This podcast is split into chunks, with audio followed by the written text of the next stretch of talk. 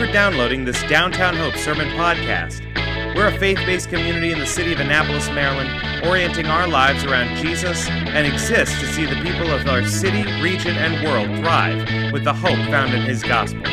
Now, please enjoy the Sermon Podcast.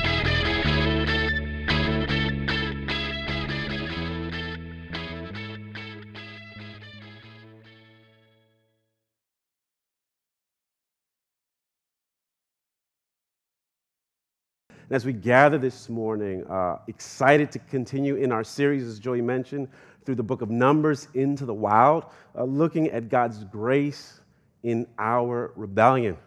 Uh, as we think about the days we're living in, our nation, literally, this world is being rocked once again with conversations uh, concerning COVID.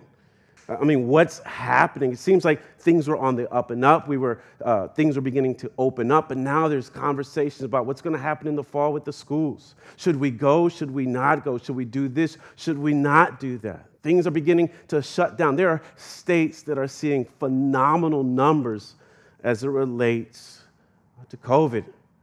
And so it's like, not again. Just when it seemed like we were getting to a sense of normalcy, uh, things are getting crazy. So too was it for Israel in the wilderness.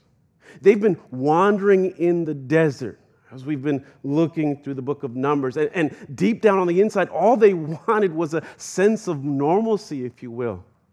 But in the wilderness, experience the freedom of what God had done. Their freedom in the wilderness wasn't quite turning out the way they had expected. And the promised land seemed to be so far away. And so, crazy enough, in the midst of that, they actually wanted to go back to Egypt. And, and, and in the wilderness, they, they, they were blinded, if you will, to the guiding hand of God, who throughout their journey was with them. And their song, which was once filled with praise and thanksgiving, as we saw at the Red Sea, is now turning into a song of complaint and grumbling, grumbling. And in Numbers chapter 17, God is going to do something about this grumbling. And it has everything to do with almonds. And so I want to read Numbers chapter 17 the verse 13 verses. And so it'll be on your screen. Uh, and if you would, read with me Numbers chapter 17, 1 to 13. It says this The Lord spoke to Moses, saying, Speak to the people of Israel and get from them staffs, one for each father's house. From all their chiefs, according to their father's house, 12 staffs. Write each man's name on his staff, and write Aaron's name on the staff, and Levi. For there shall be one staff for the head of each father's house. Then you shall deposit them in the tent of the meeting before the testimony where I meet with you. And the staff of the man whom I choose shall sprout. Thus I will make to cease from me the grumblings of the people of Israel, which they grumble against you. Moses spoke to the people of Israel, and all their chiefs gave him staffs, one for each chief, according to their father's house, 12 staffs, and the staff of Aaron was among their staffs. And Moses deposited the staffs before the Lord in the tent of the testimony. On the next day, Moses went into the tent of the testimony, and behold, the staff of Aaron for the house of Levi had sprouted and put forth buds and produced blossoms, and it bore ripe almonds. Verse 9 Then Moses brought out all the staffs from before the Lord to all the people of Israel, and they looked, and each man took his staff. And the Lord said to Moses, Put back the staff of Aaron before the testimony to be kept as a sign for the rebels, that you may make an end of their grumblings against me, lest they die. Thus did Moses, as the Lord commanded him. So he did. And the people of Israel said to Moses, Behold, we perish. We are undone. Everyone who comes near, who comes near to the tabernacle of the Lord, shall die. Are we all to perish? This is the reading of God's word. Let's pray. Father, Again, we gather with our eyes and attention on you. Help us to see the joy you provide and help us learn. This day I ask. In Christ's name, amen. And so, once again, we're in the book of Numbers. We're on this journey, which began at the beginning of the book of Numbers in the wilderness of Sinai. We now find ourselves in the wilderness of Paran. And if you remember last week, Joey said that there was a field set before Israel, and there was two responses: either respond in faith or respond in fear. And so the spies come back with a bad report. The people are weeping and they're beginning to second guess everything.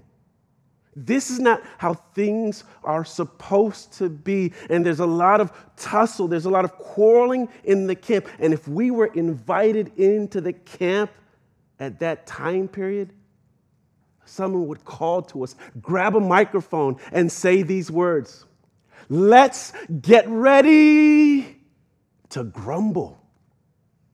Because that is what we've been seeing. In Numbers chapter 11, the people complained the, in the hearing of the Lord about their misfortunes. In Numbers chapter 12, it is Miriam and Aaron fussing about Moses' wife, a Cushite.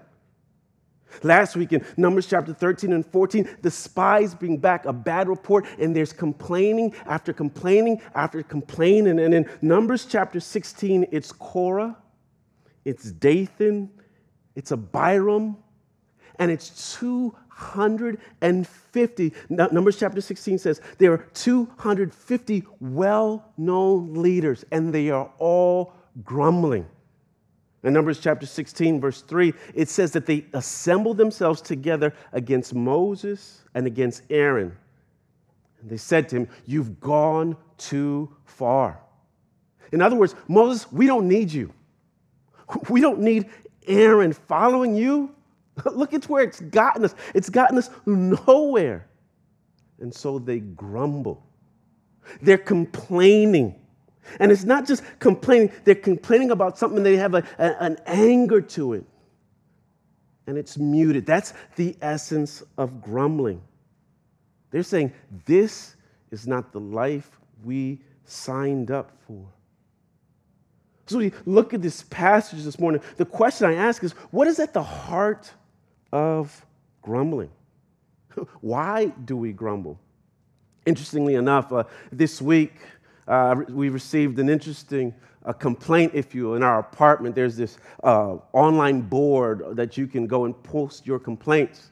And I want to read a complaint that uh, the company received.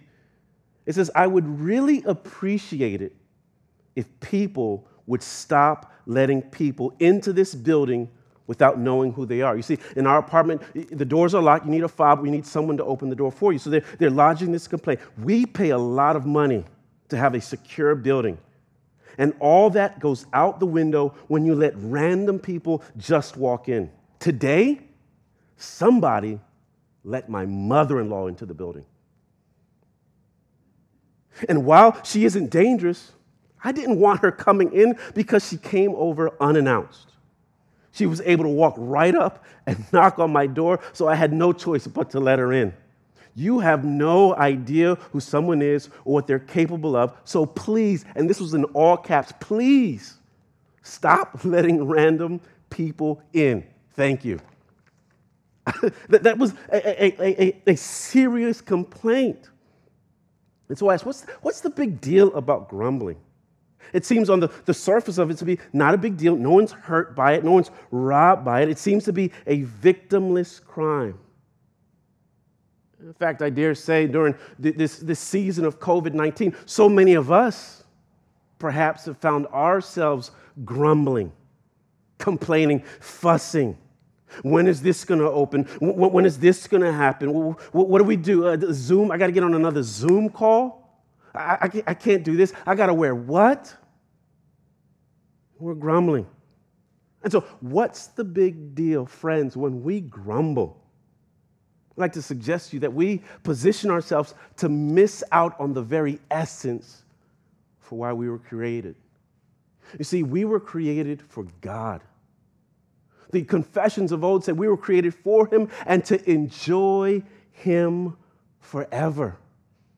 But when we complain, we're not enjoying God. And we may, we may, we may point our grumbles at people.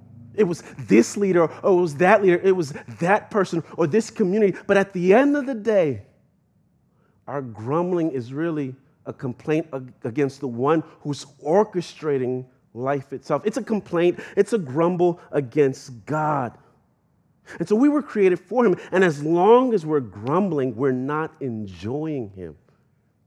And if we're not enjoying Him, I dare say our friends, our neighbors have no reason to join us in the enjoyment of God.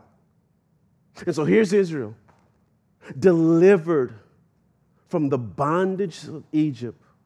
And they're now enjoying their freedom. However, their freedom isn't quite going the way they had anticipated. Life is not getting easier and it's not getting better. So, so what's happening in their grumbling? What's happening in our grumbling? When we grumble, we're saying, God, you're not acting soon enough. God, why are you allowing this thing to come my way? It's like we're saying, God, you don't know who I am. You don't know what I need. In fact, your timing is terrible. I'm grumbling because, God, you took something from me. And, and if, you, if, if, if, if I were you, I wouldn't have done that. And so that's at the core of our grumbling. It's a complaint against God. You see, when we grumble, we are holding on to something perhaps that was taken away. And if that we're holding on to something that we're waiting for, it hasn't happened, and we're grumbling because life isn't quite happening the way we want. But, friends, when we grumble, we miss out on enjoying what God is doing. Think about it. Today, we, we grumble over the restrictions. Today, we grumble over what we cannot do. And in grumbling, we're missing out on what God is providing, even in the restrictions. Maybe there's freedom. Maybe there is joy in slowing our pace of life today. Maybe in grumbling about, man, we can't go out, we can't do this. Maybe there's joy in spending time with family. You see, Israel was grumbling about the very thing they had been praying for God, help, God, help, God, help, and He does, and now they're complaining. Some of us, we murmur and, and we grumble. In fact, I, I, there may be, shh, don't tell anyone, there may be someone sitting right next to you. That, that's all they do. And so if you agree with me, just blink and I'll see that. Because it seems like that's the air we breathe. We grumble, we grumble, we grumble. And so at the core of our grumbling is an impatience with God. And that leads to impatience with others. Now, again, I'm, I'm not saying, uh, so, so we want to tackle grumbling. We want to get to the core of it. We want to see God's solution for it. But what I'm not saying is be silent when you see injustice, be silent when you see wrong. That's not what I'm saying at all. In fact, when, when you see something that's wrong, how you approach it determines whether or not you're grumbling. If you're grumbling, if your agitation at a wrong you see, if your criticism leads you into more despair, if it leads you away from God and away from people, that's what I'm talking about. But if your criticism is actually a catalyst for change, if it's drawing you to people and it's drawing you to God, praise the Lord. That, that's good. But the grumbling that Israel is doing in this wilderness and the, gr- the grumbling that so many of us do actually pushes us away from God. And so if you do see a wrong, to protect yourself from grumbling, go to that person and directly talk to them about your frustration. We begin to grumble when we take that frustration and instead of talking to that person, we talk to everybody else about it and we do it in anger.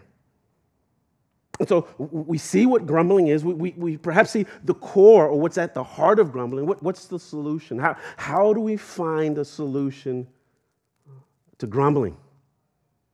I dare say, as we, we're grumbling, it's like this cry for, man, I want to get back to how things used to be. I want to get a sense of normalcy. And what if the agitation we see, like we'll see with Israel in the wilderness, isn't a push for us to go back to what was normal? What if it's a way that God is sanctifying, sanctifying us to reorient us to a new normal? You'll see that in Numbers chapter 17. You see it in verse 5 where God says, Thus I will make to cease from me the grumblings of the people of Israel, which they grumble against you. You see it in verse 10 that you may make an end of their grumbling against me, lest they die. So, what's the solution? God, what are you up to? You see, God tells Moses that get the 12 tribes together, and each of them should bring their rod, bring their staff, bring a stick, write their names on it. And for, for the, the tribe of Levi, write Aaron's name on it. And, and this is what I'm going to do is, is, when you write their names, one of these staffs, bring it to the testimony or the Ark of the Covenant, and one of these staffs will sprout. And the one that sprouts, that's the tribe I've chosen. Because the chief complaint of that day is why does Aaron get to wear all the cool clothes?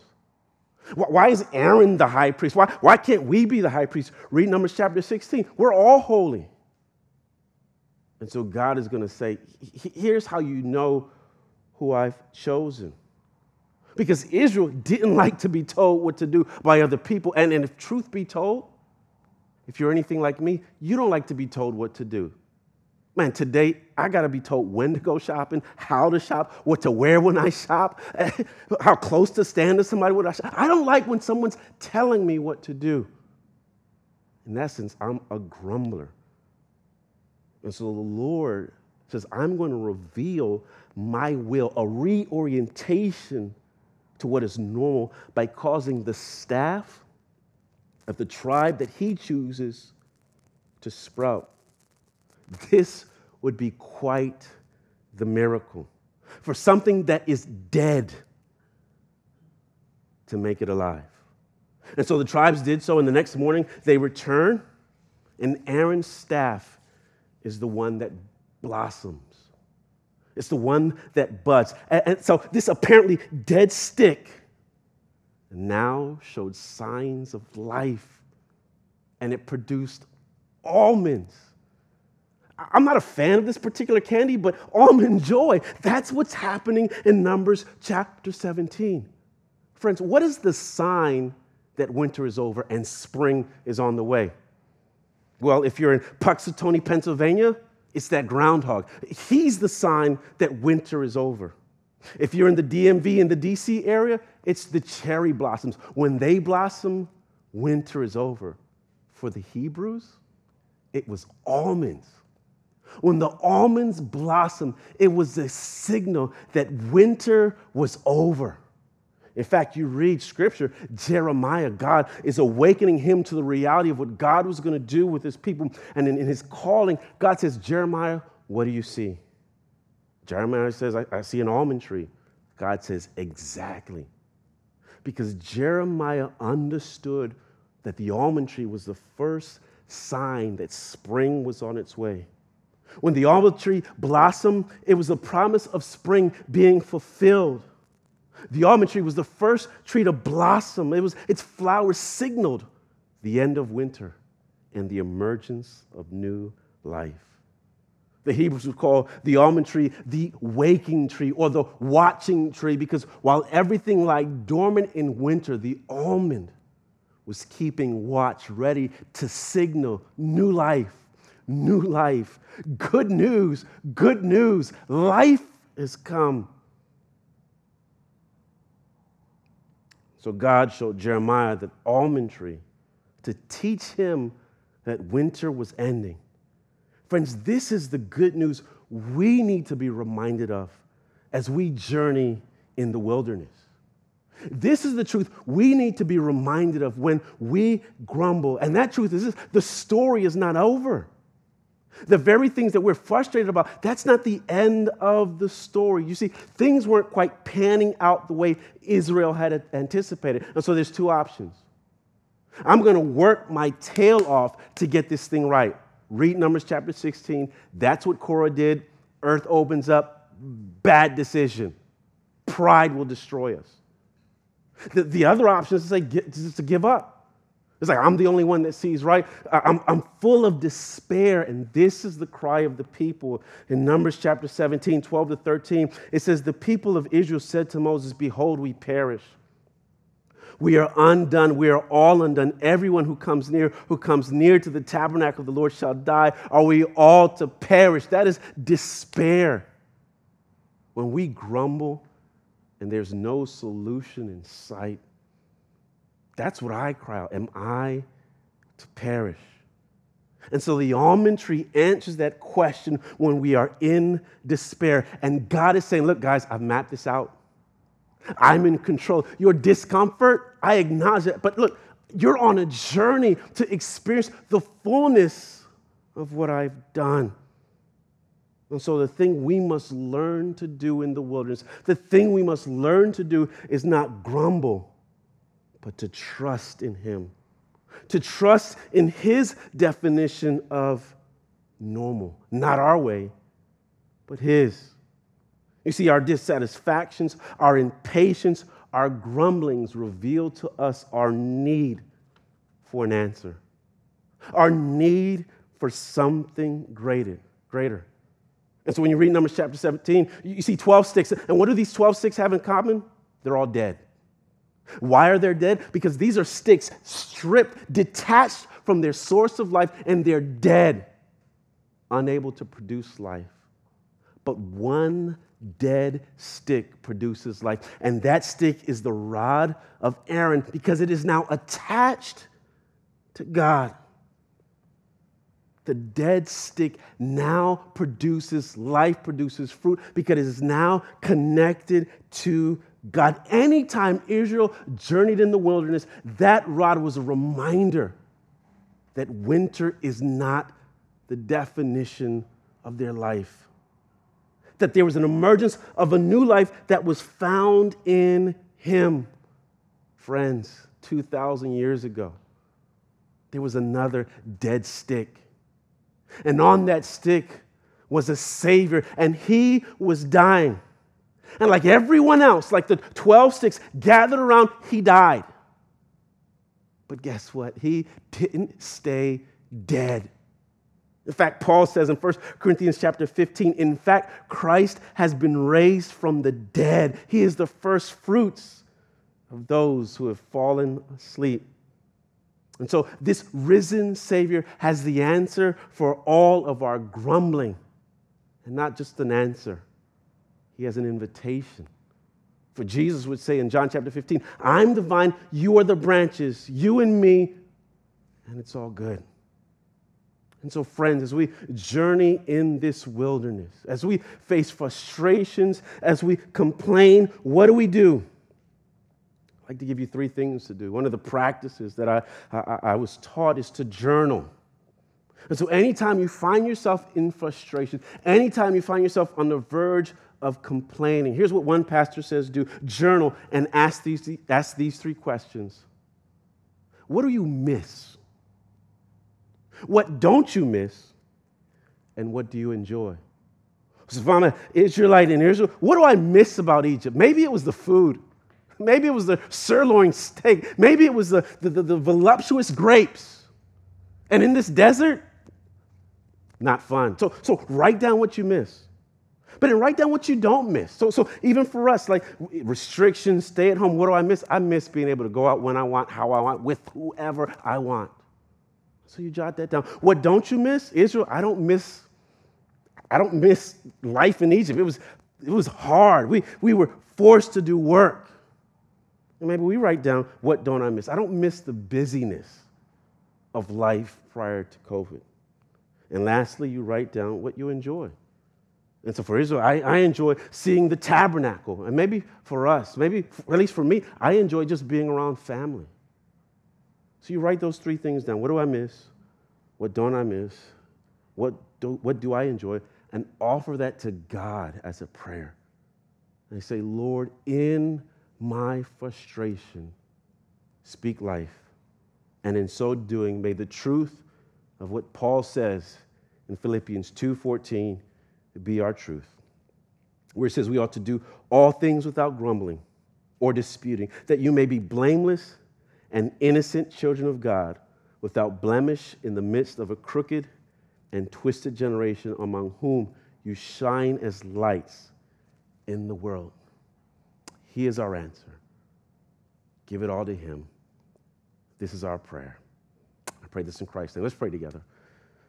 Uh, Father, what a journey it is life in the wilderness. Lord, there's times where, as we face life, there's things we would wish would happen, and when it doesn't happen, we grumble. We feel like it's over. We feel like there's no hope. We find ourselves in despair. But what I love about this passage is even the things that look dead, you're able to bring life. A dead stick produces fruit. And so, Lord, may our lives produce fruit even in this wilderness. I pray and ask this in Jesus' name. Amen.